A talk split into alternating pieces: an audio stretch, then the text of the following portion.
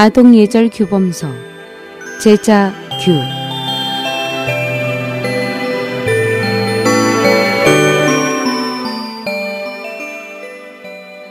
제자규는 청나라 강인 연간에 선비 이육수가 쓴 책으로 당시 많은 주현에서 어린이 교육용 교본으로 선정되었으며 그는 제자규를 쓴 공원으로 세상을 떠난 후에 산서 강주 소년사에 모셔졌습니다.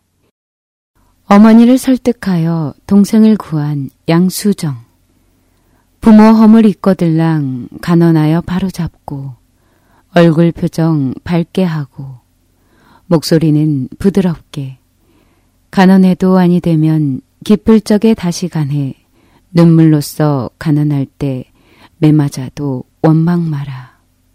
뜻은 부모님께서 과실을 범하시면 부모님께서 고치실 수 있도록 좋은 말로 권고하여야 한다. 말할 때의 표정은 상냥하고 온화해야 하며 음성은 부드러워야 한다. 부모님께서 권고를 받아들이지 않으실 때에는 부모님께서 기분이 좋아지실 때를 기다려 다시 권고하여야 한다. 그래도 받아들이지 않는다면 눈물로써 간청하여야 하는데 이 때문에 설령 매를 맞더라도 조금도 원망해서는 안 된다. 명나라 때 양수정의 어머니는 내리 딸 셋을 낳았습니다.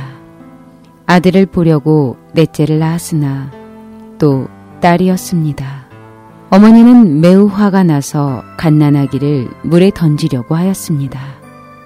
당시에 13살이었던 양수정은 황급히 동생을 끌어안고 어머니께 무릎을 꿇고 애원하기를 어머니 안 돼요.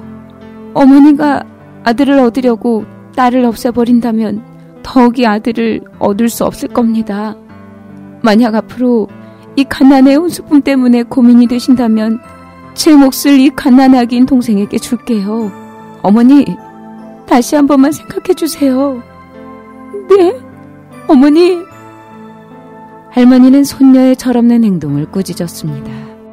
수정은 또 할머니 앞에 무릎을 꿇고 할머니, 할머니께서는 매일 부처님께 연부를 드리시면서 어떻게 갓난 아기가 죽는 것을 보고도 오히려 구하려 하지 않으세요. 그러면 그 연불이 무슨 소용이 있냐고요?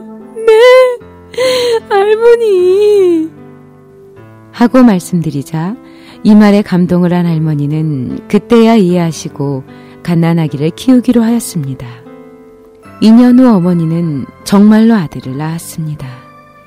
어머니가 아들을 낳을 때 수정의 아버지가 꿈을 꾸었는데 할아버지가 꿈에서 만약 넷째 딸이 살아남지 못했다면 아들은 태어나지 못할 운명이었다라고 말씀하셨습니다. 가난하기를 안고 무릎을 꿇고 가난했던 지극한 효심이 하늘을 감동하게 했기 때문에 양씨 가문은 혈통을 이을 수 있게 되었습니다.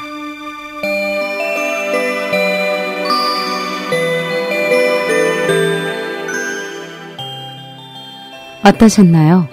저는 다음 이 시간에 다시 찾아뵙겠습니다. 제자교의 유인순이었습니다. 안녕히 계십시오.